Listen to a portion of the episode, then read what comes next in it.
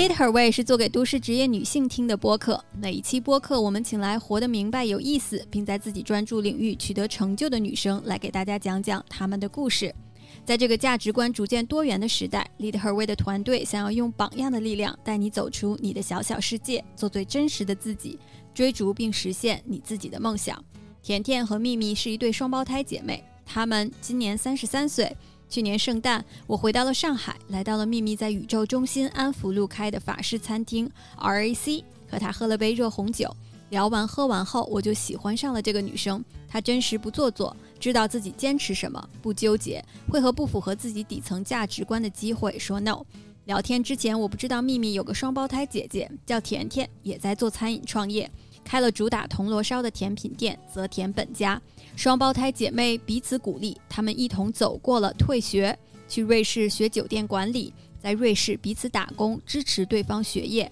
面对父亲的突然去世，以及一路创业经历的好好坏坏。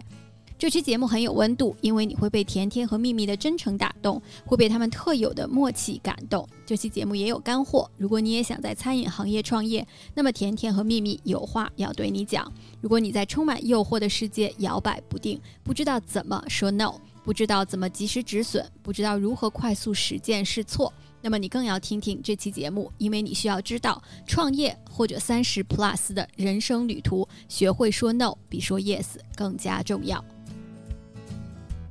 咪咪、甜甜，今天特别高兴能够请你们来 Leader 会来分享一下你们的故事。在我们进入问答环节之前，你们能不能先给我们的听众朋友们介绍一下你们是谁，现在在做什么？非常感谢 XQ 哈，然后因为也也是很 appreciate XQ 有做这个关于女性创业者这方面的一个播客。然后我叫咪咪，我的姐姐叫甜甜，我们是双胞胎，然后我们呃大概差两分钟，我们是同卵双胞胎，长得也很像。呃，我是 RAC 的创始人之一，然后目前现在就专职在做 RAC 的项目，然后 RAC 现在目前是在上海，呃，目前是拥有三家门店这样子。然后我是甜甜，呃，我也是做餐饮的，然后我们的品牌叫做泽田本家，我也是创始人之一，因为泽田就呃其中一个名字就是来自于我的名字甜。呃，然后我们现在啊，泽田到现在从二零一七年到现在已经大概四年半的时间。我们现在门店的话是全国范围内有二十一家直营的门店。然后我们主要做的是呃烘焙类的产品。谢谢你们的介绍。RAC 实际上是我每一次去上海都会去吃个饭，我觉得整个那个氛围都特别的好啊。你们能不能跟大家讲一讲，你们是双胞胎，然后两个人现在又都在做餐饮的这个创业，能给大家讲一讲你们是怎么什么样的成长和求学的一些经历？为什么现在都在做餐饮呢？OK，那这个我我来说，我是秘密哈，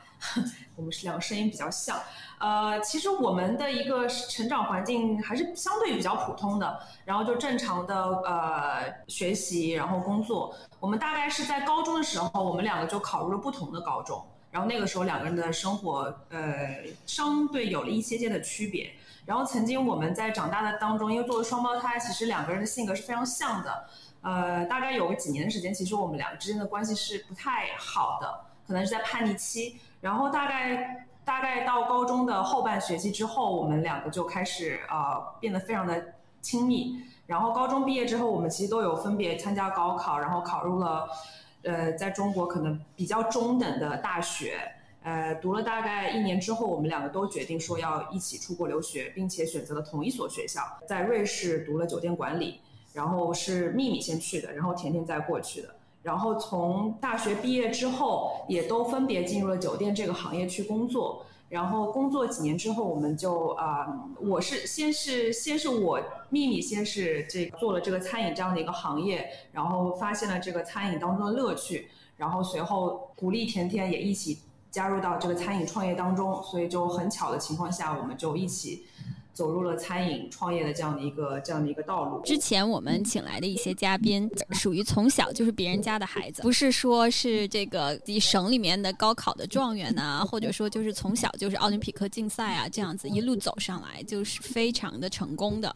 所以你们两个人其实就挺不一样的，因为你们当时其实进的，就用你们说啊，就是不是特别好的这个很知名的大学。然后，但是我觉得你们两个人就特别有意思的一点，就是特别能够及时。失止损，然后当时就毅然决然就两个人都退学，就又重新去瑞士去留学了。我有两个问题，第一个呢，你们两个人是不是含着金勺子长大的？就是家里特别有钱，然后就很任性的说，哎，我就要去瑞士去念个书，然后去走一走看一看。第二个问题呢，你们当时我其实挺想了解一下，就当时那么年轻，你们毅然决然退学，然后重新开始，因为大家都知道，就是在国内上学，你经过高三的高考，其实是挺难的一段这个阶段的，然后也考进了大学，就没有想过，可能很多人很多。人都会讲说说，哎，我不如把大学上完，然后我研究生的时候再去考一个比较好的研究生，这样子有一个翻盘啊，或者说考一个自己想要去做的这样的一个行业。所以当时这个决定是怎么下的呢？是很理性的一个决策，还是说你们当时就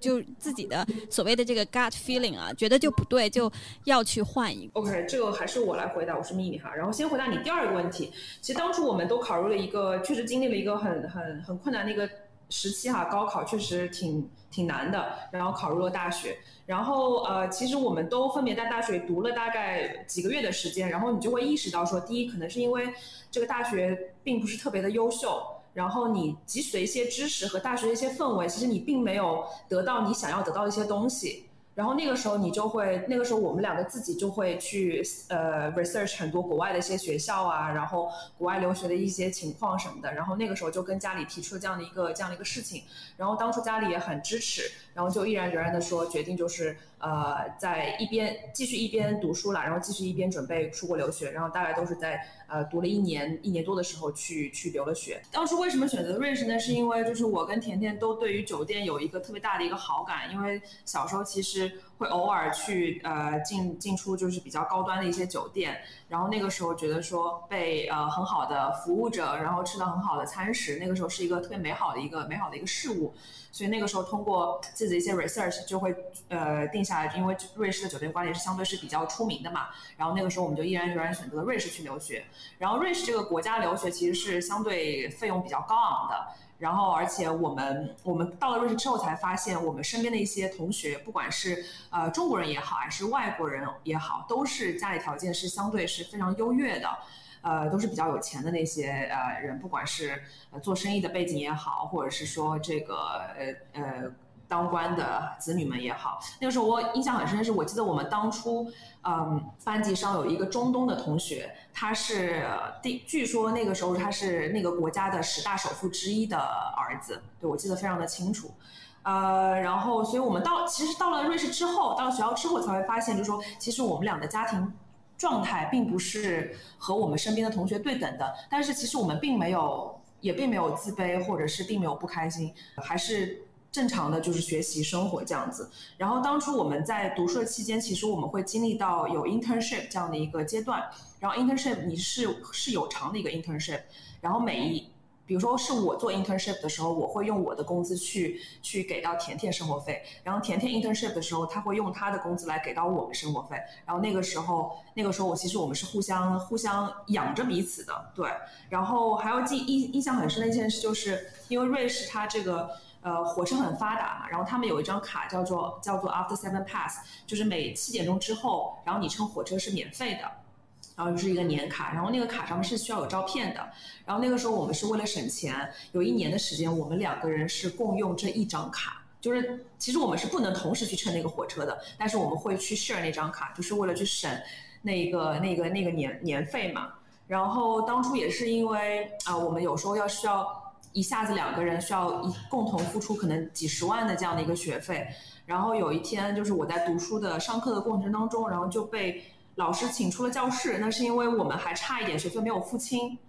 呃，这个我印象非常的深刻，但是我们的父母当然是，当然是努力去支持我们去把这个把这个是学习学业完成。你们觉得现在往回看，当时毅然决然的就去了瑞士，对于你们这一段留学的经历，对于现在的你们来讲，你们觉得最大的收获是什么呢？呃，其实，在瑞士读书当中，其实。那个时候，二零零八年、二零零九年那个时候的瑞士，其实呃，中国人可能还没有没有那么的多，所以你要需要去，你需要去跟很多的一些就是呃欧洲欧洲人去一起去做 group study 啊，然后一起去做 presentation。那个时候其实是很多很多这样的一个情况的。那个时候你要 push 自己去跳出自己的舒适圈，语言只是仅仅是一个一个一个小的一个点，就是你如何去去去战胜自己的一个一个恐惧感，然后你要去跟他们一起去呃去做 presentation，然后你。刚开始的时候，当然你作为作为中国人，可能有一些害羞的一个成分。就那个时候，你的心理状态是非常的、非常的怎么说纠结的。你一定要去战胜自己的这样的一个恐惧感，然后你要去表达自己的想法，然后你要告诉他们说，你和他们是一样优秀的。那段时间，我觉得是。就是你在自己的心理状态是一个非常非常大的改变，我觉得这也是为什么让我跟甜甜到今天为止，我们的内心是相对比较强大的一个一个一个一个助动力。刚才讲过啊，就是说你们两个人都对酒店特别的感兴趣，可能从跟小的时候的经历有关，所以你们从瑞士留学回来之后也有去酒店工作，所以可不可以跟大家讲一讲你们在从瑞士回来，然后进入到酒店的这一段，就是在你们在创业之前的这一段求职的。经历是怎么样的？当时有没有一个心理的落差？又是怎么样从酒店工作，然后又出来自己创业的呢？呃，我我是甜甜啊，就是我我我从呃瑞士毕业之后，然后当时是拿到两个 offer，一个是 Ritz Carlton 的一个 MT，还有一个是。泰国集团就是现在我们所说所谓的鱼舍博舍集团的 MT，然后当时我是选择了 Ritz Carlton，就是我在 Ritz Carlton 工作有四年，其实还蛮久，其实这是我唯一的一份工作经历，呃，从管培生开始，然后到呃部门的一个 leader，就是我觉得这四年对我来说其实还是啊影响还是蛮大的，因为当我进到这样一个公司的一个体系化当中，就是首先呃我觉得 Ritz Carlton 整个文化氛围是很好的，就是呃到现在为止我还记得。，Ritz Carlton 的就是黄金的名言，就是 Ladies and gentlemen serving ladies and gentlemen，就是整个服务业在中国来说，其实是，呃，我觉得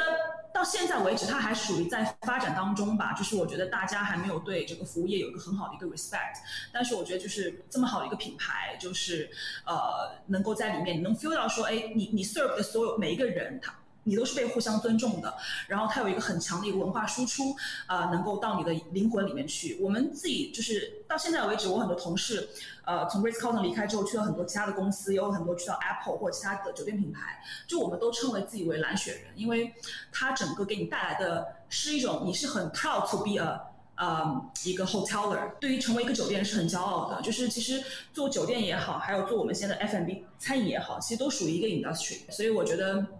啊，整个过程当中，不管是你对一个呃公司化的体系会有一个很好的一个很好的一个学习，然后其次是让你更加有信心说，哎，这个整个服务的行业是在发展的，然后也是很有信心说，把曾经学到的一些啊。管理方面的一些可能对于服务的一些啊矜持带到我们现在的餐饮当中，我觉得都是有很很很强的一个一个一个 impact。所以当时在酒店工作了多久呢？甜甜，我是工作了四年，还蛮久的。对，在 Ritz Carlton 就这一份工作。那我可能不太一样，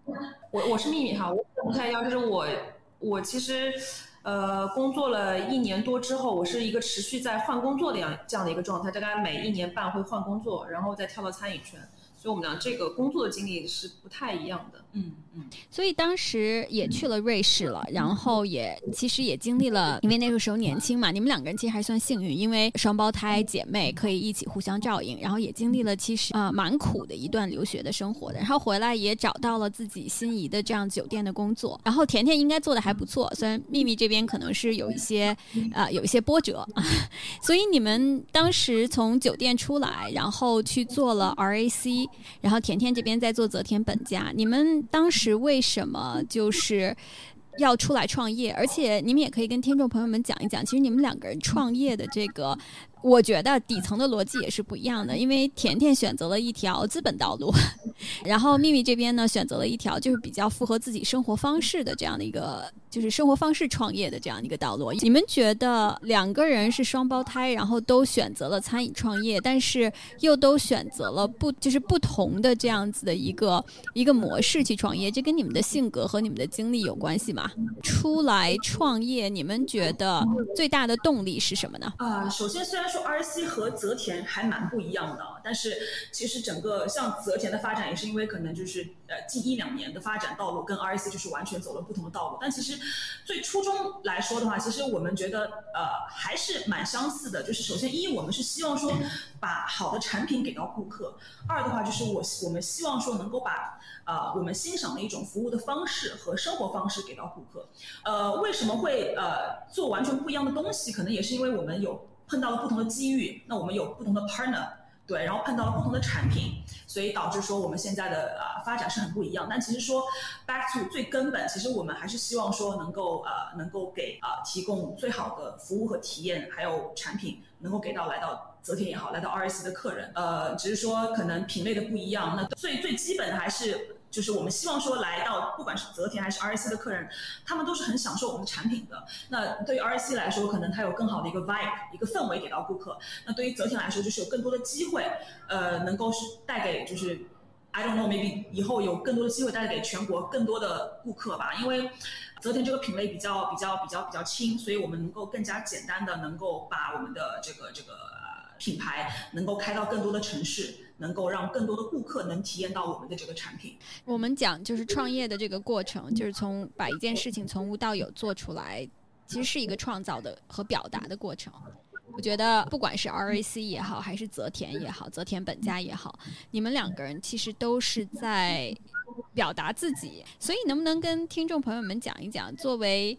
三十 plus 的女生，然后又经历了国外留学回来，在知名的酒店工作，然后自己出来创业。你们想通过创业的这个过程和你们这个创业的载体，就是 RAC 和泽田本家，想要表达自己的什么呢？对于我，我我我觉得对于我泽田来说，就是我们希望说能够带给我们顾客，就整个旅程，它是创造富有意义的旅程。那这个旅程可能不仅是对。体验到产品的顾客来说，那更加也是对于我们 internal，对于我们自己本人来说，对于加入泽天这个团队的来说，我们希望说我们的产品它是有灵魂和有感情的。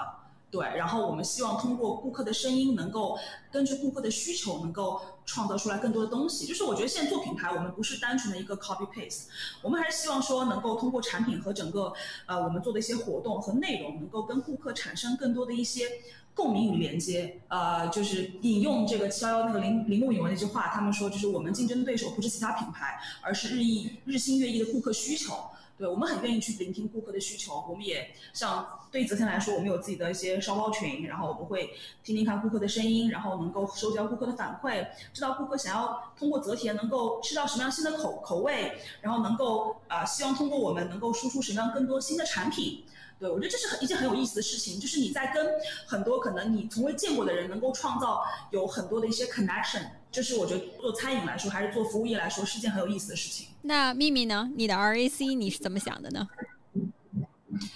呃，就像刚刚甜甜说一样，我们在做这件事情的初衷都是非常的类似的。尽管说我们的品类非常的不一样，然后作为餐饮来说，我觉得就是有两个很重要的一个点哈，一个就是最基础，就是你的产品是好吃的。就不管是铜锣烧也好，还是我们的呃可丽饼也好，它都是一个非常基础的一个输出你的一个品质的这样的一个产品，它是一条线。然后另外的话，我们都会提供一个比较恰到好处的一个服务。我们虽然是一个餐厅哈，但是我们不是一个法印 dining。我希望说所有来的一个客人，他都是一个。他喜欢你的 vibe，然后他喜欢你，你恰到好处这样的一个不不过分的这样的一个服务，就这就是为什么说，呃，不管是泽田也好，还是 RSC 也好，我们有非常多的一个呃老客人，就他们每次来这里，可能并不是说，并不是说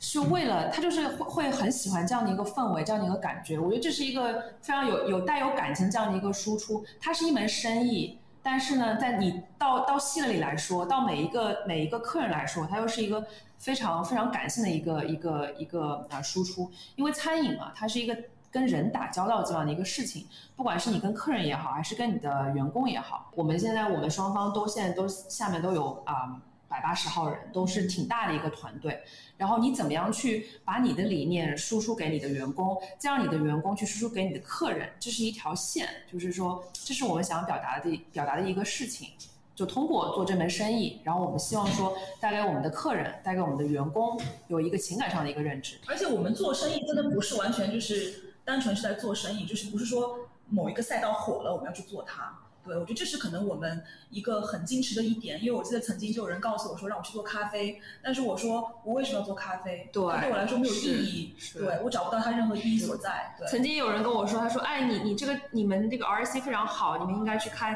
一百家店、两百家店。我听到这个我就觉得迟钝了，因为怕到了那个时候，我们就再也就输不出，呃，就不能输出，无法输出我们现在想要输出的一些东西，就是。我们会有自己的一个非常坚定的一个坚定的一个信念。哎，我觉得这一点特别有意思。因为很多的女生，在我身边的女生，然后还有一些我看到的其他的女孩子，她们其实都会有想说，哎，我要自己去做一点什么。但是我觉得可能女生天然的就会很容易受外界的一些影响。呃，我觉得这个外界的影响可能是来自于自己的这个这个 peers 啊，就是同龄人呐，也有可能是一些社会的标签啊等等这样子的。你们两个人刚才讲的就特别有意思的一点，就是尤其是在国内，现在很多的就是赛道论嘛，就是你可能。可能会有一个有一个很好的一个发家致富的模式，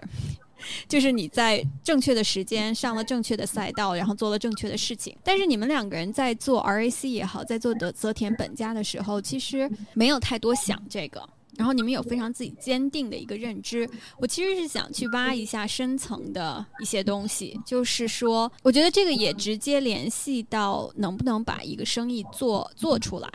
就是可能很多人是真的去追着热点跑了，但是最后这个东西也没做出来，反而也丧失了自己的一些声音和坚持，就会比较迷茫。所以我想问一下，就是你们在做决定的时候的一个底层的逻辑是什么？然后双胞胎姐妹，你们两个人的底层逻辑是一致的吗？你们觉得这种？做决定的底层逻辑和自己的这种坚持是哪里来的呢？呃，首先我觉得这是我们我们两个都属于性格，因为可能因为我们跟大部分的同龄人是不太一样，因为我们是双胞胎，那其实我们身边同龄人都是独生子女，所以我们从小其实更多是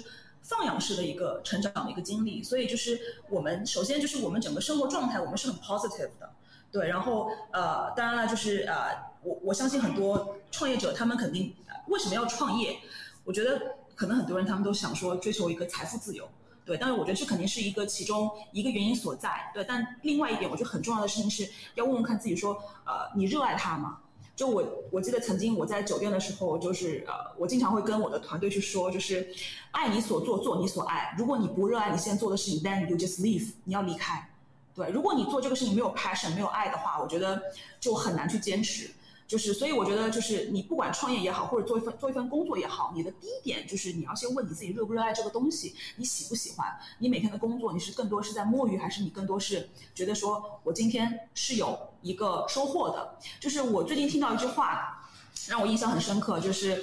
我们每一个人都是井底之蛙，那人与人的不同是在于说我们的天井都有到底有多大？其实我们在做的是，我们每天都要去啊学习也好，认识更多的人也好，提供更多的产品也好。其实我们要做就是把自己的天井变得越来越大，而不是说我们可能仅仅我们的目的就是为了说追求这个财富自由，有更多的钱。就是你刚刚提到这个底层逻辑，其实像我们现在对于我们现在做的事情来说，我们的底层逻辑就是我们要从顾客出发，而不是从我们自己出发，不是从我们今天赚了多少钱来出发。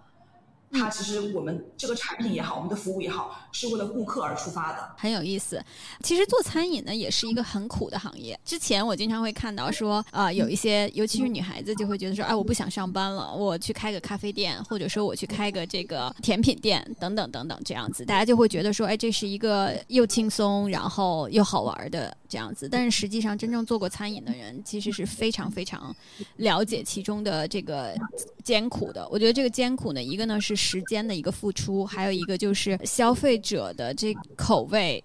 变化太快了。而且竞争非常的激烈，对，就是刚才你们讲的，就是你们是从消费者的这个角度，就是你们的客户的这个角度去出发，选择了做餐饮，然后你们两个又都是女孩子，但是在选择之前啊，或者说现在做了一段时间了，你们会要跟一些想要去做餐饮创业的我们的听众朋友们，尤其是女孩子们说一些什么呢？其实我们，我跟甜甜，我们两个人做过餐饮之后，就身边就会有无数的人，无数的朋友就会过来询问我们啊，今天我也想开个店，或者你们店可以加盟吗？其实我们遇到了太多太多类似的这样的一个事情的发生。我经常会跟我的朋友说，我说你有准备好？第一，你在做这件事情的时候，你有准备好失败吗？你有想过他他的百分之五十以上的失败概率吗？这是第一点。因为大多数人他都是想的就是很好，可能我会跟你一样，我会做的很成功，会会会。呃，特别是从金钱角度会很赚钱，或怎么怎么样，就是你有没有你有没有准备好失败？第二点就是说，你有没有准备好说你要 sacrifice 你所有的时间？就是我们两个其实是属于就是。啊，三百六十五天，基本上每天都是在工作的一个状态。呃，大部分时间都是在工作的这样一个环境之下，就是呃电脑前或者是说门店里面。然后可能有一些自由的时间，你你可能呃出去旅游也好，出去玩也好。但那个时候你也是，你随时你要看你的你的消息，你随时你要解决所有的出现的任何的任何的这个意外的一些事情，都是要去解决的。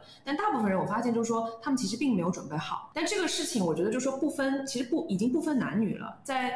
呃，男性也好，女性也好，就是这两个状态，我觉得现在就是非常非常平等的一个这样的一个这样的一个时间段了。但是你有没有准备好去面对这些所有的所有的事情？因为当我们从一个公司出来之后，你就会发现，以前你去犯一些错误，你会有你的公司去兜底，会有你的上司去兜底。但是你创业之后，所有的事情、所有的错误、所有的决策，需要你自己来兜底，需要你自己去做决策。甚至你的员工犯的一些错误，你需要去帮他们去面对，你有没有准备好这些压力？这个是我经常会跟我的朋友，想要创业的一些朋友去说的。你想好了，把这些困难摆在你面前了，如果你 OK，你没有问题，你觉得你可以承受，那你就去做吧，不要想太多，就是呃未来的失败与否，因为你做了之后，没有人我们在做之前，我们也很害怕失败。没有人想过说今天会是这样的一个这样的一个状况，但如果你不做，真的永远都不知道。那一定要想清楚。你们两个人是怎么想清楚的呢？我觉得我们俩的性格是属于那种特别，就是想到什么就会就会去做。执行力比较对，执行力特别的强。就是我们不会考虑到太多的，不会去对，不会去想说，哎呀，今天如果这样了会怎么？呃，如果如果那样了会怎么办？那样子会怎么？我们不会有太多这样的一个顾虑。我们如果说定了一个目标，我们真的就会去为了达到那个目标而坚定的去执行下去，是是我们俩的性格性格使然，就执行力这个问题。但是也会有一些可能不太好的一些结果，但我觉得其实没关系的。你创业到现在，你肯定会有很多经历所谓的失败，其实这些失败更多是我们的收获和感慨吧。就是你有了这些结果，你怎么样？你你有没有做好去刚刚咪咪说兜底这个准备？就可能你要去做复盘，你要想想说下次就还是通过这些所谓的快速决定的结果。然后我们要去想想，说下次我们怎么样可以不要有类似的一个错误。就我觉得，其实不管所有的人做事情，现在就是一定要有复盘这个这个这个这个过程。就刚才你们讲的这，呃，有关于是不是想好了，是不是想清楚了，可能会面临失败，然后自己是不是愿意去付出。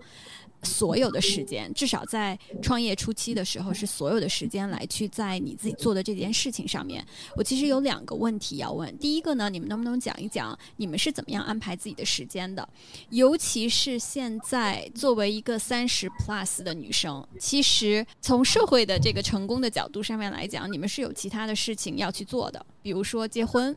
比如说就是建立自己的家庭。对吧？然后，因为我知道那个秘密和甜甜，你们两个人都还没有结婚，然后也也在想这件事情，然后就建立了家庭之后，可能就会又有另外一个社会和自己生理上面的压力，就是说，哦，我要不要去要小孩儿？然后，那我自己的。这个我我另外一个 baby 就是我创业的这个，呃，我自己的餐厅，我自己的这个生意到底要怎么去做？所以，我我我觉得两个层面吧。第一个层面呢，就是说有没有这方面的一些压力，然后你们怎么样去？当你们有这样的一些想法的时候，你们是怎么样去很清晰的把？事情的这优先度去排清楚。第二一个呢，就是可能更偏向于执行层面的，就是你们是怎么样去安排你们的时间的呢？我先说一说，就是关于这个你所谓的这个，就是现在我们已经三十三了，对，但是我们都还没有去结婚生孩子这个事情。就首先我觉得第一点就是要认清楚，认清楚自己的能力到底有多大。你的这个时间，你的精力到底有能够 cover 什么样的一个一个一个一个事情？对我很清楚的认知到，说我现在在公司在发展的阶段，就是我是呃暂时还 take 不了这样一个这么大的一个 stress。我跟我 partner，其我跟我 partner 就是我 partner 是我男朋友，然后我们在一起其实已经快十年了，which is very long，但是我们都还没有经历结婚这个事情。这个是甜甜对吧？甜甜对。但是我们两个经常讨论，然后我们现在在一起这么多这么这么多年，我们还会每天会讨讨论很多工作的事情，或者说一些可能呃一些我们学到的事情。对我觉得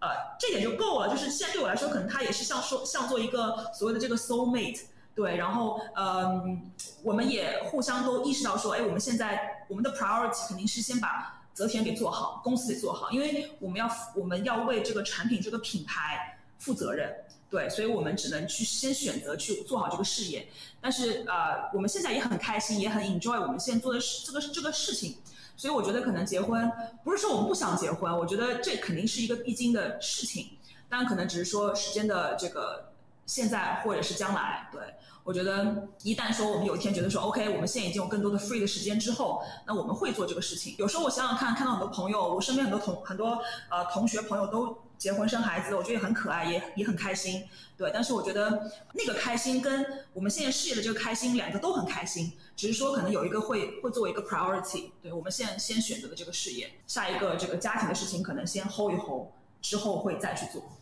那秘密呢？呃，我跟甜甜的状态。我可能没他这么忙，因为他现在是一个属于一个快速拓店的一个需要在制定公司的很大的一个战略的这样的一个期，这样的一个阶段，所以他的时间会相对比我非常的更忙碌一些。然后目前就是我可能我的大部分时间也是花在呃这个门店里面，然后要参与门店的运营啊等等，而且目前现在手上有一个新店在做，然后也是相对比较忙忙的一个状态。但是其实我大概是呃去年的时候，曾经有跟我男朋友讨论过这个事情。就比方说，我希望说在三十五岁的时候能把这个结婚生孩子这件事情给给完成。我觉得就是说。我们需要去设立这样的一个目标，但是呢，呃，并不要给这么大的一个压力。这个 XQ 上次我们两个在在见面的时候，我们也其实也也有聊过这个这个话题。我觉得到了三十岁之后，到了三十三、三十四这个阶段之后，反而你就更释然了。嗯，就可能用你之前一直说的一个一个词儿，就是就是对于这个问题，你就更自洽了。对，然后你会找到一个更好的一个状态。然后呃，结婚生孩子一定是，我觉得我跟甜甜应该。四十岁之前可能会完成这个事情，但是可能我们现在目前的一个状态不会太 push 自己，因为没有必要去啊去给自己这么大的压力。我觉得对于现在身边的一些啊未婚的一些呃就是朋友也好啊，这个都会都会都会是一样的，就是不要给自己这么大的一个压力。就是而且我们两个状态属于我们因为我们都有相对比较稳定的男朋友，所以这方面的压力是少的，不会给自己太大的压力，但是会给自己这样的一个目标。那有来自于妈妈的这个压力吗？因为其实上次就我不知道啊，就你们两个人的名字甜甜蜜蜜，我觉得肯定是你父母的感情特别的好，就是两个女儿宝贝女儿。但是实际上上次跟啊跟秘密在 RAC 啊聊天的时候也有讲过，其实你们也有人生的一段至暗的时刻，就是爸爸去世了。然后你们可能跟妈妈，然后就觉得当时有聊聊聊到过，说，哎，你你打算要小孩儿吗？然后现在创业啊、家庭啊、小孩儿啊，这个怎么样去平衡？啊，当时其实秘密你说了一句话，我觉得让我觉得挺挺感动的。你就觉得说，哎，妈妈现在有你们两个女儿，挺幸福的，所以你也觉得说要小孩儿这件事儿，可能是挺好的一件事儿。所以我不知道你们就是穿插一下，我刚刚想到我们上次的这个这个聊天，就是爸爸的去世。对于你们两个人的影响是什么？啊，有没有一个整个对于人生，或者说对于自己的一些选择更坚定了，或者说存在了怀疑的这样的一个过程呢？其实会，就是因为我们我们父亲是在呃二零一二年的，就是其实是我们刚刚呃从国外回来。那一年发生其实很快，从他这个生病到呃到到走，其实只有一年的时间，而且有大半年的时间，他们我们的父母是瞒着我们俩的，我们是后期才才发现这个事。当初家里经历了非常非常多的事情，呃，我们俩都辞了职，然后全身心的照在爸爸身边照顾他。后其实等爸父亲走了之后，其实家里也发生了一些更多的一些状况，比方说就是有一有一些这个这个纠纷上的一些事情，但后来都顺利处理了。其实那一年我们经历非常非常多的事情，然后那个时候就会发现说，甜甜秘密跟甜甜之间，还有跟我们的母亲之间，这个 bonding 就会越来越 strong。就那个时候我们就会意识到，就是说我们真的是要去做母亲的这样的一个这样的一个呃支支柱了。然后更让我们感动一件事，就是在我们父亲其实。呃，离开之后没多久，我们俩就决定创业嘛。那个时候，我们的母亲是非常支持我们的，因为我们小的时候，呃，我们的父亲其实是希望说我们两个更多是找一个稳定的工作啊，然后就是这样朝九晚五啊这样子的一个状态。但是呢，父亲去世之后，等于是整个事件都都发生了一个一个翻天覆地的变化。然后那个时候，我们俩决定创业之后，我们的母亲是完全不管是从金钱上也好，还是说呃精神上也好，就给了我们百分之百的支持。那个时候对于我们来说，其实是非常非常大的一个大的一个鼓励。然后，所以那个时候我们就是毅然决然，也不会有太多的后顾之忧啊。两个人同时在同一年的时候，其实是进行了一个创业。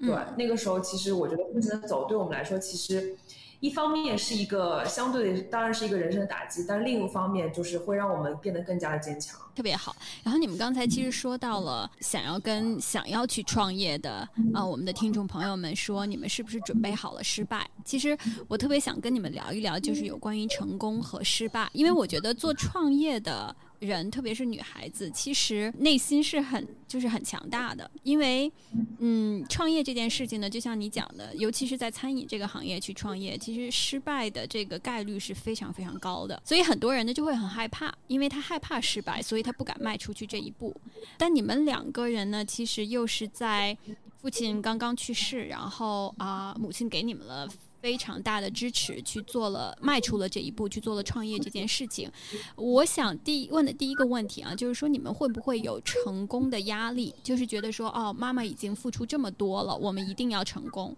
第二一个呢，就是说你们有没有害怕？就是你们害怕的时候，你们是怎么样去跟自己去和解，达到一种相对比较。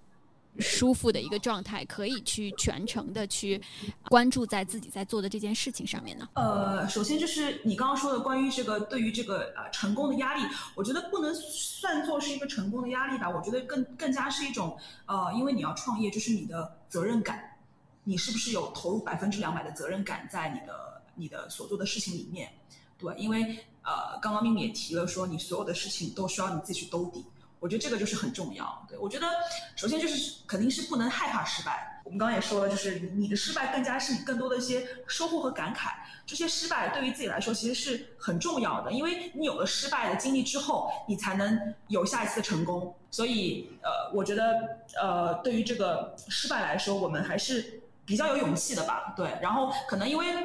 我们两个比较好，是因为我们有彼此，所以我们很多时候我们会在我们有很多 unsure 的一些事情的时候，我们会跟彼此去 exchange 很多想法，然后我们会先听听对方是怎么样去呃分析这个这件事情的。我觉得这个是可能作为双胞胎来说一个得天独厚的一个条件吧。对，这个是很好，因为我们两个又在同一个 industry 里面，呃，我们会去不仅是聆听自己的声音，也会去聆听对方的声音，然后去呃听听看啊彼此的一些想法。对，然后还有更多，我们也很喜欢去跟身边的朋友。也好，还有团队也好，去交流一些想法，对。然后，呃，就是前两天看到一句话，就是我们去 hire 呃很多聪明也好，然后很多厉害的厉害的人也好，到我们的公司里面来，并不是要告诉他们说要做什么事情，而是让这些 smart 人他们告诉我们要去怎么做事情。对我觉得也要去更多，不要去永远去活在自己的一个。一个世界里面要去聆听更多的声音，所以你你们怎么定义成功呢？你们觉得？我觉得两个，一个呢是自己，呃，活着觉得自己是一个还活得比较成功的人啊，然后另外一个呢就是自己在做的这个事情上面，他达到了一个什么样子的地步，你们就觉得说，哎，我这事儿做成了。我我觉得我们不太会去去真的去定义说成功啊、失败啊这件事情，这个这个标题其实真的是非常非常大。可能我们更多的是会在短期内去制定一个一个目标，比方说，哎，我今天今年我是否比去年做的好了？如果比去年好了，我觉得这就是一个一个成功。哎，我下个月我要开一个新店了，我是不是对于在原来的基础上我有了一些有了一些创新，或者是说我有没有去把自己的想法去落实到位？然后这个我们就会定义一个短期的成功。就是如果说从大的一个方向，我并不觉得说你有多少店啊，你有多少钱啊，什么什么的是一个成功。我觉得这个很很，就是更多的是在于一个个人的一个状态。你在这这这段期间，你是否 enjoy 这件事情？你是否很很很快乐的，不管是工作也好，生活也好，你是不是你是不是很很快乐的，很很 enjoy 的去做了？我觉得这个这个是一个成功。我们更喜欢就是去定义一些呃小方向的一些目标，然后是否达到了，达到了，那我觉得这就是一个成功。所以有没有你们现在往回看，觉得自己特别刻骨铭心的失败，或者说挫折，让你们觉得？啊，我真的是就那个时候在经历其中的时候，觉得非常非常的难走过那一段。但现在走过来了，再往回看，会觉得这一段经历特别的宝贵。有没有这样子的一些经验呢？就是我之前就是曾经任职在一个公司任职嘛，然后那个时候其实那个公司呃，从我刚进去到我离开，其实是从一个非常小的公司变成了一个很大的公司。然后那个公司经历了很多有品牌的，呃，拿了很多品牌，也创了很多品牌，然后呢，也也做了融资等等等等，然后从十号人也变成了一百号人、两百号人这样的一个大企业。那个时候我是需要去统管整个公司的，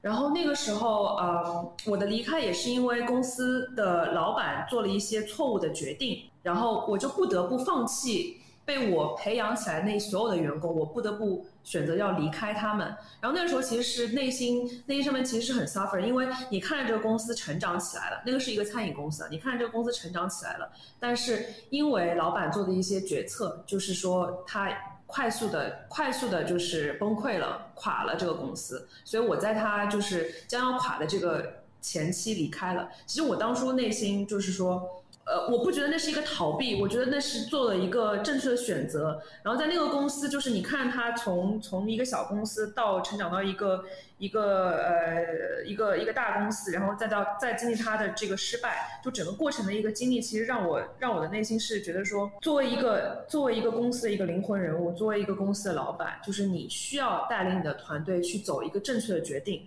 一定要让他们看到希望，而不是说看到绝望。看到希望，你才能走得更长远，而并不是，并不可以说因为你个人的一些呃决策，然后让这个公司就是一下子就是崩盘了。就是现在目前，就是我们两个带领团队也是这样子，就是怎么样去让你的员工去 buy 你，怎么样让他去去跟着你，不是说跟着你呃一年两年，而是跟着你很久的去发展，在在在你领导这个品牌，在你领导这个公司的时候，让你的员工。也也能去寻找到自己的这个价值存在感，这个这个也很非常重要。从那次失败啊，就是你可能也算是一次创业的失败吧。走出来之后，你有更了解自己吗？就是自己做的好的，自己做的不好的，或者说自己在一些决策啊，或者说一些想法上面，你觉得经历了那次失败之后，有没有有没有什么样子的一些反思呢？呃，其实那个工作是让我真正走上餐饮创业的一个。比较大的一个原因之一吧，然后那个时候你。你想要做一个事业，但你不并不是你不能全部都想要做。就比方说前两天我见了一个朋友，他说他要开一个店，然后告诉我，他说他晚上想要做呃宴请类的中餐，然后白天想要做呃想要做这个这个叫什么西餐咖啡之类的。然后我就告诉他，如果你真的想要做这个事情的话，你你真的确定说你什么都想要吗？你又想做中餐，你又想做西餐，很多条件下面就是说你必须要学会做选择。去做一些抉择，并不是说你喜欢这些东西，你就一定要全部都做。你要慢慢的就是在一个合适的一个时间段、合适的一个情况下，比如你在这个这个 location，你可能适合开一个开一个咖啡店，或你在这个 location 适合开一个中餐店，你就必须要去学会做抉择，并不是说你今天你什么都喜欢，你什么都想要，你就什么都做。如果你什么都做了，你反而就是最后就什么都做不成。就你在正确的时间，你要做正确的选择，你要有取有取舍。我们一会儿可以好好讲一讲有关于选择和接受自己选择的结果的这样的一件事情。在这个之前呢，我也想再问你们一下，就是因为我刚才也问到说，对于成功的一个定义嘛。其实刚一开始做这个播客的一个主要的原因，是因为我身边有很多三十 plus 啊或者三十五 plus 的这样子的女孩子，她们其实都是在处于一种。多多少少有一点焦虑的这样的状态，总是觉得自己做做的不够好，自己不够好。然后那那有那个时候我就跟他们聊天，我就说，哎，你们为什么会觉得自己不够好呢？因为好还是不够好，实际上是你比较出来的一个结果。他们说，其实有的时候也并不是说仅仅去可能自己觉得比较成功的这样子的一些女生去比较，而是从小长到大，尤其是在国内的这样的教育的一个语境下面，你是不断的去被贴标签的。就是你，你这样子去做就。在社会意义上，大家就会觉得说，哎，你做你你你成功了。比如说，可能三十岁之前要找到很好的工作呀，然后要找到很好的老公啊，然后呃，然后在三十五岁之前完成这个生生孩子啊，或者说啊有很多的成就啊，然后多金呐，然后又白又瘦 又美啊，等等等等。就是我我我感觉好像很多三十 plus 的女生，现在不管自己是处于一个什么样子的状态，她们都会觉得我不成功，我做的不够好，我很。很焦虑，所以我也想问一下你们两个有没有被贴标签的这样子的经历？然后你们有没有撕标签的这样的一个经历？还有就是你们觉得这种社会意义上面的成功，对于你们来说，以及你们身边的很多就是这种现代女性的朋友来说，它的意义又在哪里呢？我觉得是这样，就是说，呃，关于这个标签这个问题。呃，我们其实没有太多去被这个标签的这个事情所困扰。在我们整个工作还有创业的背景下呢，我觉得说我会越来越少的去在乎社会上对你的一个定义，不管是你女性呃叫创业也好，或者是说你三十三十多岁你应该结婚生孩子也好，我们就会越来越少的去在在乎这些事情。然后曾经我其实很在乎，就是说，呃，身边人对你的看法。但目前现在我觉得到了今天这个状态，就是你越来越少去在乎说别人对你一个看法，而且你自己的一个自我的状态很重要。你是否是 enjoy 整个过程的，是否是快乐的？然后其实，呃，我我刚想到一句话哈，就是我也希望，就是说，就是希望我们。在很多的情况下，不要去为他人去妥协，而去为自己妥协。你自己是否为你自己的一个状态去妥协？你是否自己是整个整个过程中，你是一个得到的一个状态，是快乐的一个状态？再回到最后这个有关于成功和失败这个这个话题下面，最后的一个问题，就是你们觉得现在这个创业的过程？重要呢，还是创业的结果重要呢？为什么？关于过程和结果的话，当然他们是是同肯定是一样重要的，因为你在一个过程中你会遇到过遇到非常非常多的问题，你需要需要自己去突破，需要自己去解决。然后，但是你去解决这些问题、去做这些突破的时候，你肯定是为了一个结果或者为了一个目的去去做所有的努力。就算它是一个失败的一个结果，但你整个过程中，就像刚刚田有说的，在你整个过程中，你你汲取到了什么？在你在你去复盘这件事情的时候，你得到了什么？在你在做下一次决定的时候，你是否是可以去 avoid 这些你曾经所犯的这个错误？所以这个过程和结果的话，它是在我们看来是一样重要的。那我们现在进入到下面的一个一个话题啊，就是有关于做选择。我觉得刚才那个秘密说的特别好，就是说，当我们再去做选择的时候，我们是不是首先要先想到，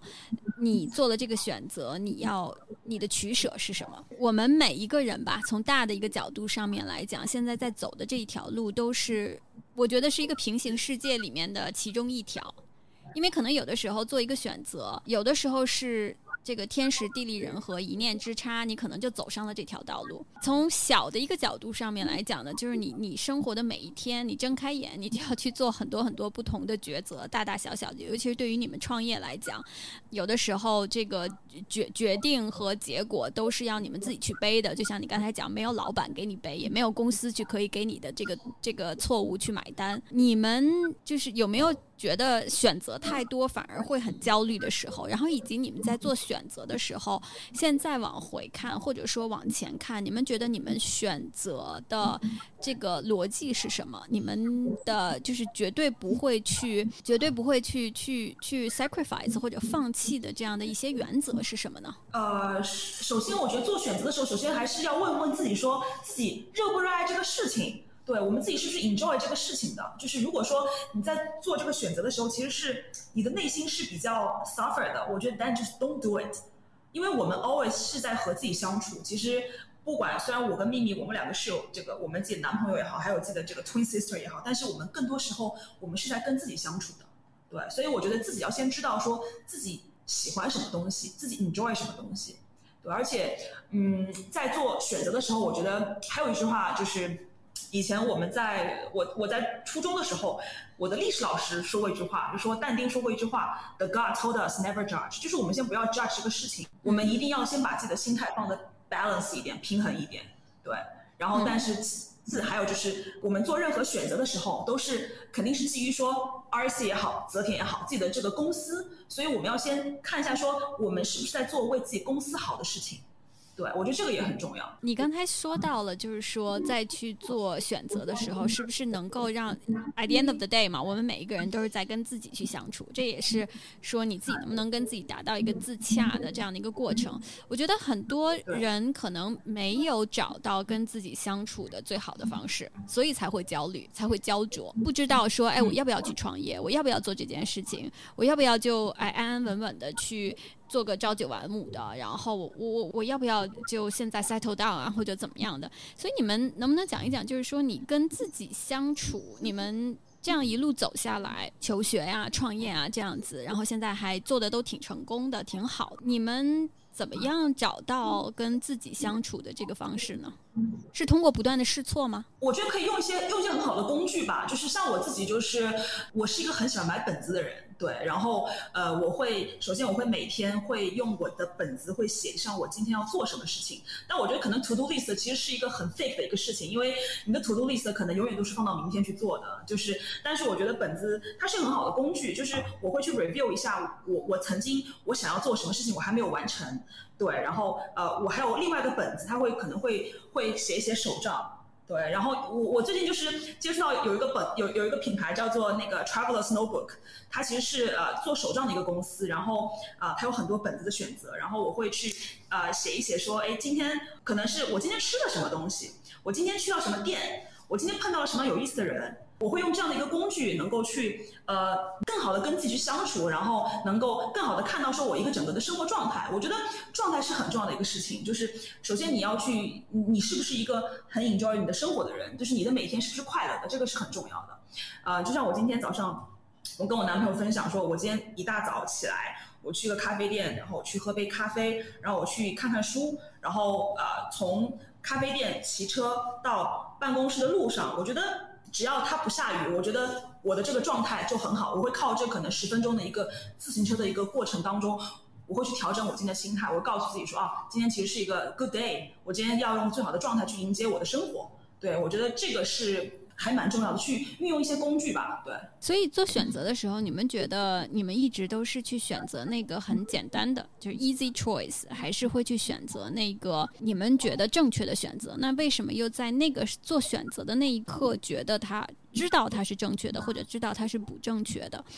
我觉得可能做简单的选择是是是最容易的嘛，但是可能一些正确的选择反而不是很简单的。我不知道你们有没有一些经历，或者说一些自己的这个故事可以分享，就是你们做了一个特别难的选择，但是现在回头去看，反而会觉得说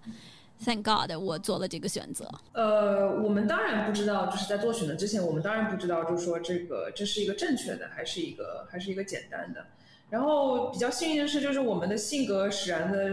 性格使然，所以我们在做我们的内心都会都会很笃定，就是在做一些决定的时候，呃，即使说我们会去咨询一些周边的人，这这件事情是否是否是否应该这样做，但其实我跟甜甜两个人经常大部分的情况下都是说内心其实已经想好了一个想好了一个一个一个一个一个抉择，然后呢再去询问周边的事，但最后最后的选择还是内心自己想的那一个。所以我们是比较坚持自己的一个大方向的，不管结果是怎么样的，我们都会选择去承受。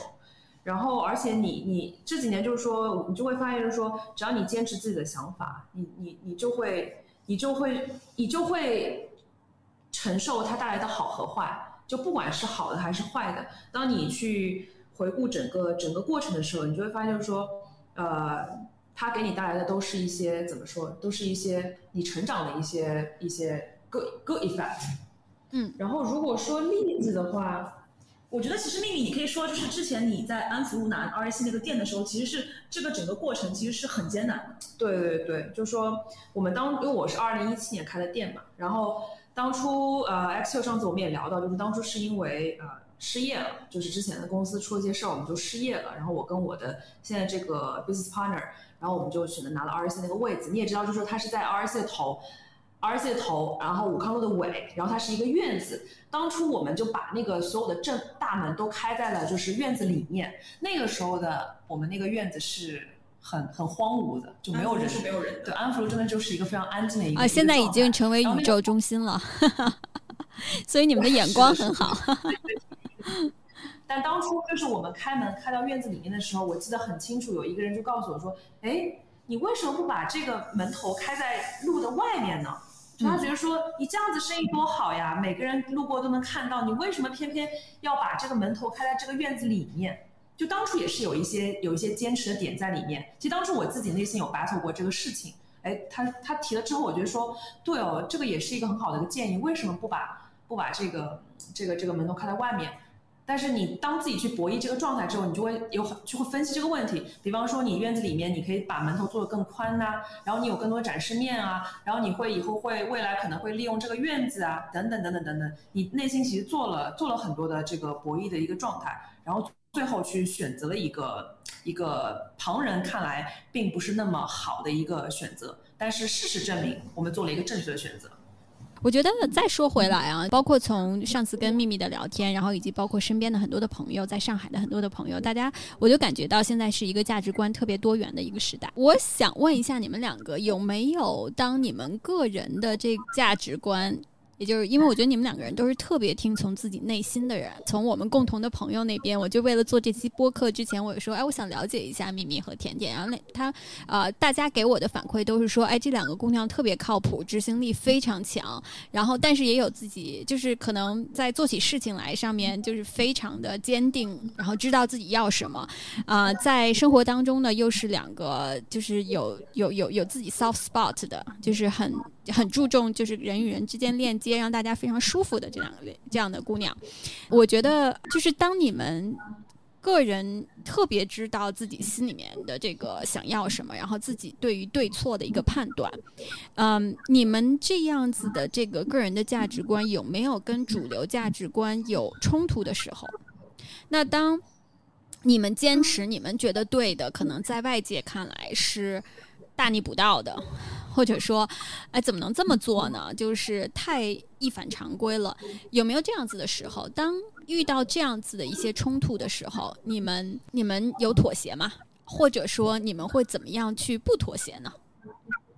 是的，就是因为我们毕竟 to the end，我们因为我们是一个女性嘛，我们俩都是女性嘛，就是说，的确是我们有时候更容易感性，然后更容易心软，所以处理一些事情的时候，的确是缺乏了一些一些果断。但我觉得我们两个比较比较幸运的事情是，我们的合作伙伴都是男性，所以在很多事。很多时候，我们我们会做一些，就是什么样的事情需要需要我们的 partner 去做决策的时候，我们会主动给让出来。就我们要认清自己的能力跟天花板，就有时候就是说，学会要该放手的时候就学会放手。因为我们彼此都是呃，甜甜的这个合作伙伴是她男朋友嘛，但是他他是一个非常。非常理性的一个这样的一个这样的一个白方法论的人，对，这样的一个 这样的一个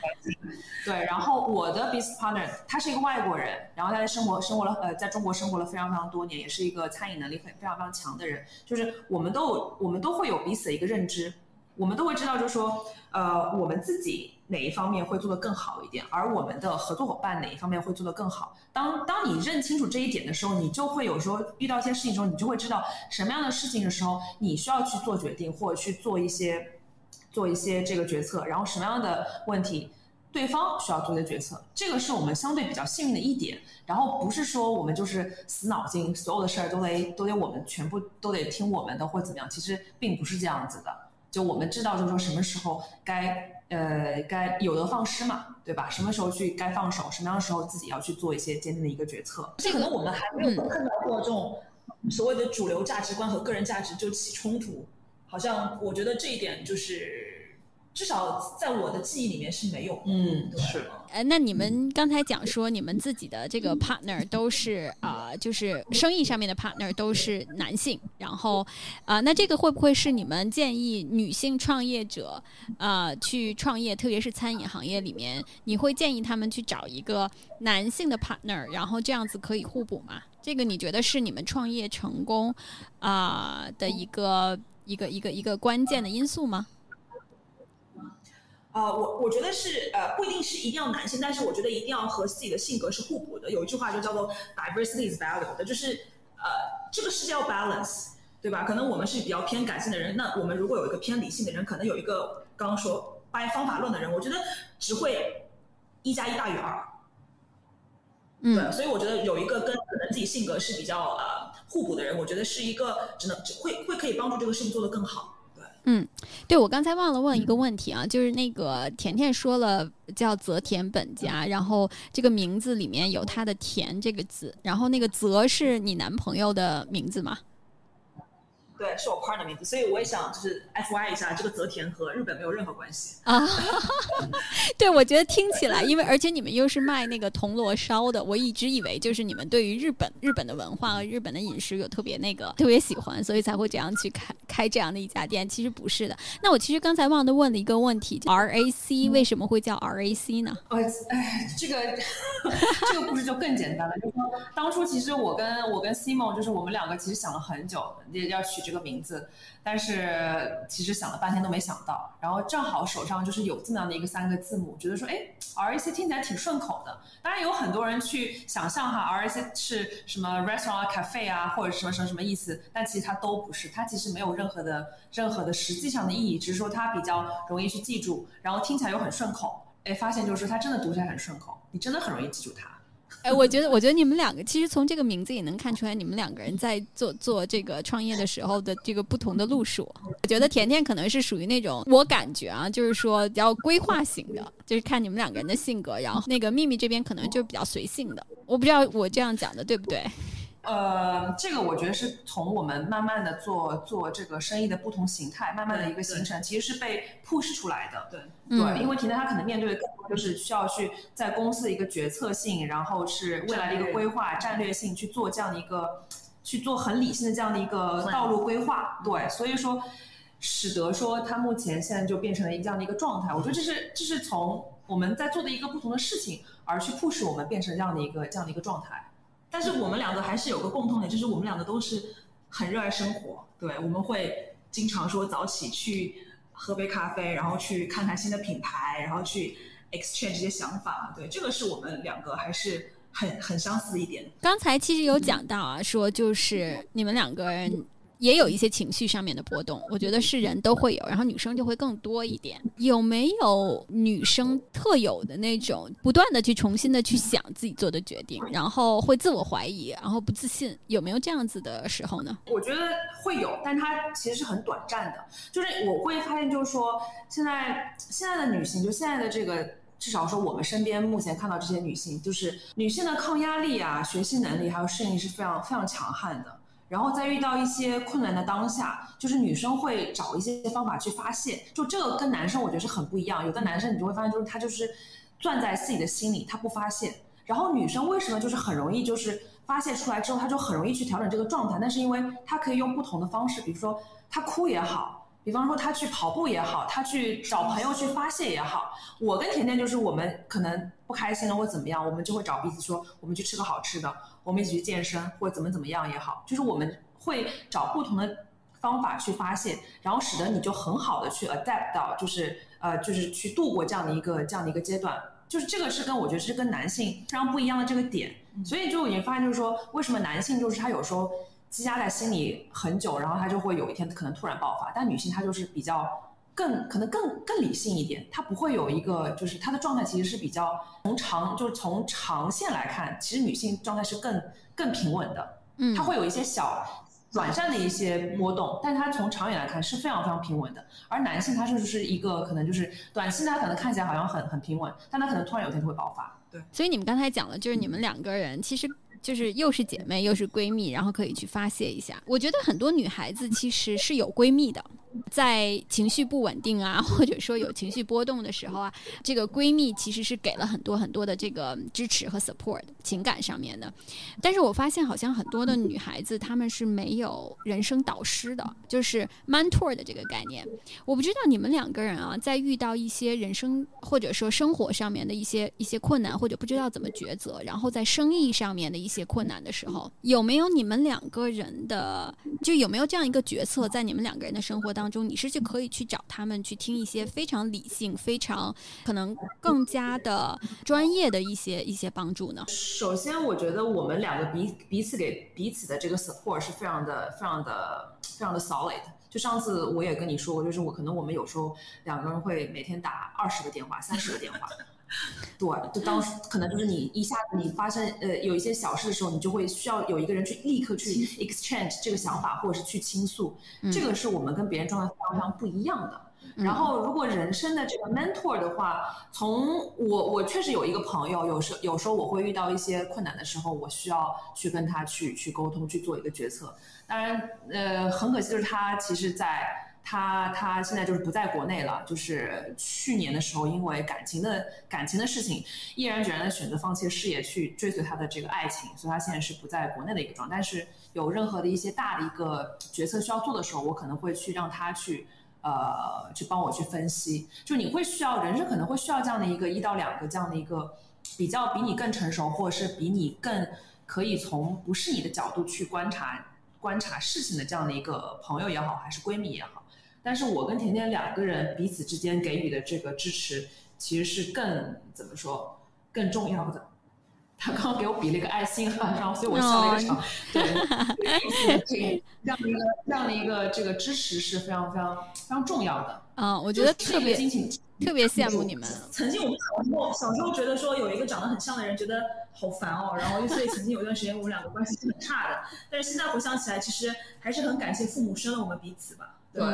真的真的很羡慕你们，我觉得就是这种这种这种血血亲，然后再加上两个人又就是性格又很像，而且又在做差不多的事情，我觉得就是这种这种支持真的是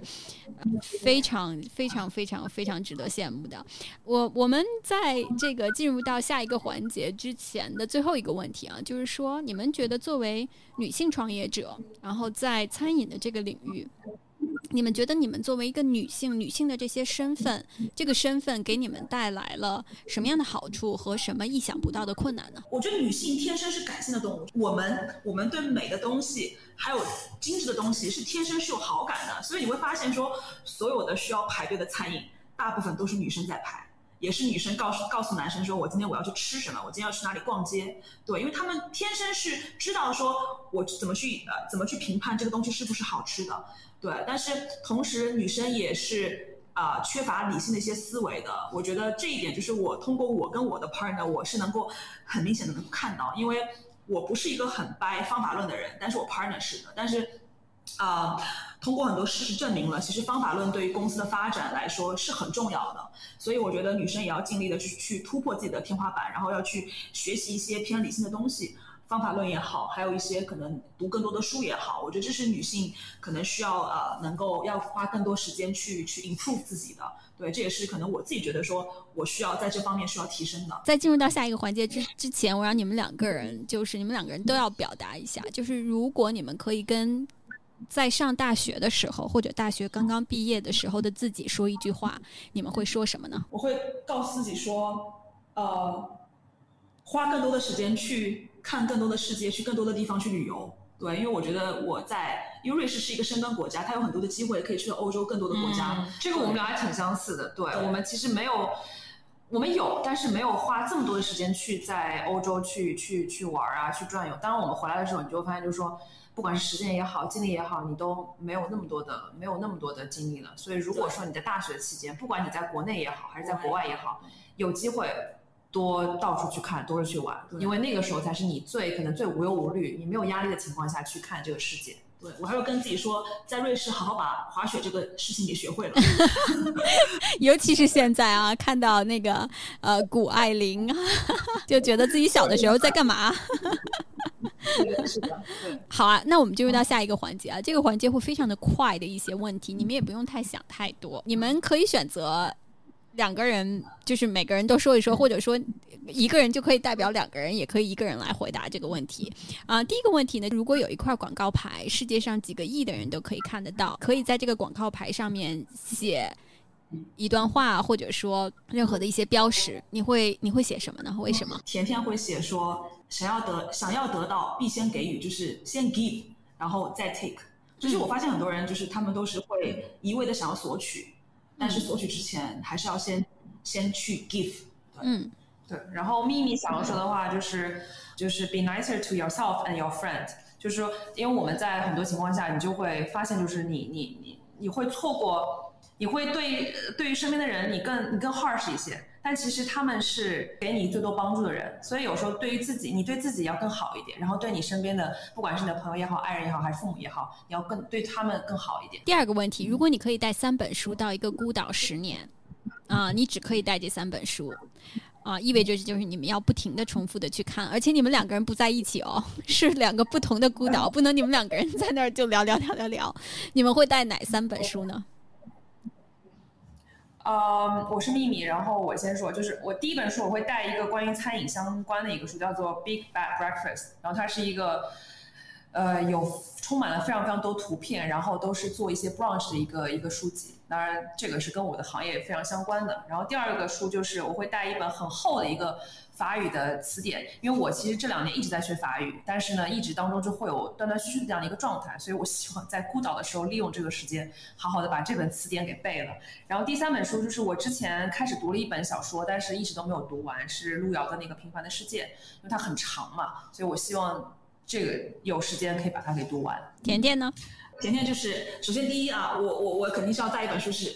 Either 荒野生存也好，还是如何离开荒岛也好，因为我觉得我们都是 city girl，我们不能在荒岛生活这么长时间。所以我觉得甜甜是那个更靠谱的人，你们两个人都很靠谱，但 甜甜绝对是那个更靠谱的人。呃，第二本就是我要我我我会买一本 Gordon Ramsay 的书，因为其实就是呃我不会做饭，秘密也不会做饭，就是我一直想要学做饭，所以我要通过这样一本书学 how to cook。然后第三本书我会带一本小说，就是其实小时候是很喜欢看小说的。然后我记得那个时候我们会看看村上春树的书，所以我可能会带一本他的 either anyway，就是任何一本小说都可以，我会去在荒岛上去读完。对，下一个问题，你们最值得的一百元的投资是什么？为什么？呃，我就说一个例子，就是它不可能，可能不局限于一百元哈，就是说我在每每一年的圣诞、春节那几天，我都会就是买很多的巧克力和糖果，然后放在每一个就是餐桌上面。其实是很多，就是就是给客人随便的去享用的。这个，而且有，而且是你想拿多少就拿多少。就是有，因为这么多年做下来，我就会发现说，因为我很喜欢吃巧克力，我也希望就是说给我的客人就带来就是小小的惊喜，这是小小的愉悦，然后。就是在你店里，就是你可以像家一样，你可以随随便的在圣诞也好，春节也好，吃到大白兔啊，吃到巧克力啊，就是这是一个，就是希望给他们这样的一个 feeling。嗯，这个特别好。呃，甜甜是就是最近刚刚过完年嘛，然后开年的时候我买了一些小卡片，然后给每一个公司的人，然后啊、他们不仅是有开年红包，还有一个小卡片，就是写上了我想对他们说的话。我觉得这个对我来说是很有意义的事情。大家收到这个卡片之后会有什么反应呢？有痛哭流涕的吗？呃，这个倒不至于，但是我看大家应该都会把这卡片看完，然后并且收藏起来。我觉得这个对我来说就够了。下一个问题啊，能够告诉大家你们两个人有两件事每天都坚持在做，而且已经做了十年以上的。这个我们是一样的，这个就是一个是喝咖啡，我们应该是已经喝了十年，我们每天都会喝至少两杯的咖啡。然后还有就是做 gym，gym 可能不是每天都做，但是我们基本上每周我们两个都会相约，会一起去做 gym。而且我们两个是我们的状态是不能做瑜伽的，我们是非常我们是不能很安静的做一件事情的，所以我们一定会做一些比较激烈的一些有氧的运动。然后 by the way，就是他刚刚说咖啡的这个事情，就是我们说的这个咖啡，可能是你去一个咖啡馆去去喝咖啡，就是这个是我们生活当中每一天的一个放空的一个过程。你会去有这个时间，你去思考，或者是去观察你身边的，就是你咖啡馆路过的这些人，就这是一个提提升自己状态的一个很好的一个方式。啊，我觉得你们两个人特有意思，就是两个人都不会做饭，都是但是都在做餐饮，然后两个人都特别喜欢去咖啡馆，但是就是不开咖啡店。下面一个问题啊，就是说你们最崇拜的女性是谁？为什么？呃，其实刚刚有提到，就是我们之前那个经历那个父亲去世嘛，所以说我们目前我觉得最崇拜就是我们的母亲，因为她给了我们很好的支持，在我们最想创业的时候给了我们很好的支持，而且目前现在她是一个，她还是一个人，但是他每天非常的快乐，他不用我跟甜甜操任何的心。而他每天状态就是像一个像一个年轻人一样，就这个就是我觉得给予我们非常大的一个，就是不用考虑太考虑太多的家里的事情，然后让我们很省心。对，我也希望我们以后到了这个年纪的时候，我们也有拥有我们母亲这样的一个特别好的一个状态。你们能跟大家讲一下，我觉得妈妈经常会跟你们说的一句话是什么呢？她还是希望我们很开心、很快乐。对，就是有，当然作为母，她会有自己的一个担忧嘛，她不希望就是我们承受太大的压力，但她觉得说我们所有做的任何决定，她都会百分之百的支持我们，然后她希望我们的状态是非常开心、非常快乐的，其实 enjoy 当下的，对，但不会给我们太大的压力，这样子，嗯，就不要去，就是以后就算以后我们有有小孩了，我觉得也不要去让他去让你的小朋友去成为你想成为的那个人，让他自己去自由发挥。这样子，所以妈妈一直都是这样子嘛，在你们从你们很小的时候就是这样子的。没有，也经历过，也有小时候对我们还挺凶的，因为我们两个比较比较，有时候会打架啊什么的，小时候还挺凶的。但目前这个这个状态就是整个人就就变了，就很非常的积极向上，非常的快乐，非常的开心。嗯，真好。不会怨天尤人那种，完全不会。所以最后一个问题，你能不能，你们能不能讲一下，就是别人，啊，这个人可能不是你的亲人和朋友，对你们做过让你们最 kind 的一件事情，让你们在匆匆忙忙的一天当中有一个特别暖心的小感动的这样的一个事情。呃，我是甜甜啊，就是我以前就是在 Ritz Carlton 的时候，然后我们会我自己有一个，我现在有一个文件夹，然后它里面有非常非常多的卡片，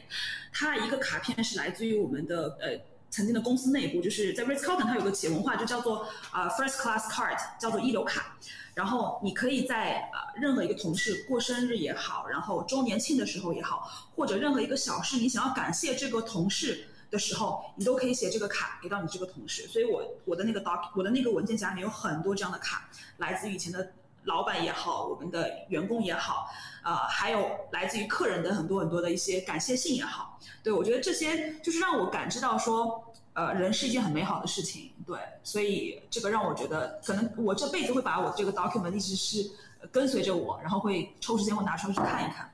嗯，那秘密呢？嗯。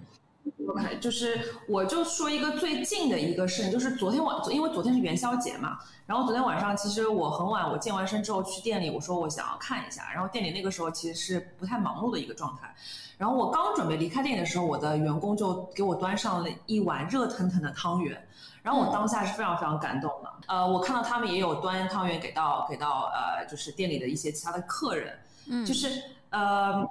我们的员工就是他。其实这这个事情，我其实这个汤汤圆这个事情，在去年前年其实都有发生，但去昨天我就特别的感动，因为他们有对我这样子，然后有在对我们的客人这样，就是他们有在很用心的去做这件事情，这样子这样的一个举动，你才会才会让你的你的客人也好，或者是说你的甚至你的同事也好，会有这这真的就是一个家的感觉，它并不是一个。不只是你工作的一个地方，或者是你常去吃饭的一个餐厅。嗯，对。嗯，最后了，这真的是最后了，占用了你们两个人很长的时间。两个，一个呢，就是会跟我们的女性听众朋友们说一句话，你们会想跟借这个机会跟他们说什么？第二一个呢，就是大家在哪里可以找到你们？不管是找到泽天本家还是 RAC，你们也可以讲一下，我会把它铺呃放到我们的 show notes 里面。嗯，呃。甜甜觉得说，可能现在就是任何一女性来说，我觉得都要去学习吧，还是要呃 keep studying 吧。我觉得这个是能够突破自己天井的一个最好的一个机会。然后呃，哪里可以找到我？其实我有在玩小红书，但是玩的不是那么的频繁。然后我也会用 LinkedIn，对这两个平台都可以找到我。好啊，那我一会儿你们可以分享给我，我可以放在 show notes 里面。如果有一些女女女女生朋友们想要去跟你们了解更多的一些一些东西，他们也可以去 reach out to 你们啦。啊，然后秘密呢？呃，我这个我跟甜甜其实还比较类似，就是说。比方说，我刚刚有提到，就是说我现在还是有在去学法语，就是你在你的不同的人生阶段，你必须要去找一个找一个你的一个目标，就是呃挑战你自己的目标，去去主动去学习。哎，呃，学习其实是一个不断成长的一个过程，所以说不管它有多难，你一定要找到一个目标，然后去去坚持的去去去一起一一起去学它。人甜甜在在读 MBA 了，在读现那个叫什么？对对对。呃，每个月每周都会去读 MBA，然后我是每一周都会读法语，就是你一定要去找一个事情去去学习。然后我也有刚刚开通小红书，但是也不是那么频繁。然后我还有自己的那个 ins ins 的账号，然后因为 ins 我会经常在上面找灵感嘛。所以这两个平台应该都可以找到我。好啊，可以分享给我们。谢谢甜甜蜜蜜，我觉得真的今天今天聊得很很开心，然后也让我见到了，就是见到了很不同的另一面的你们。我超级期待能够赶紧去上海，然后再去 RAC，然后去坐一坐，跟你们聊一聊。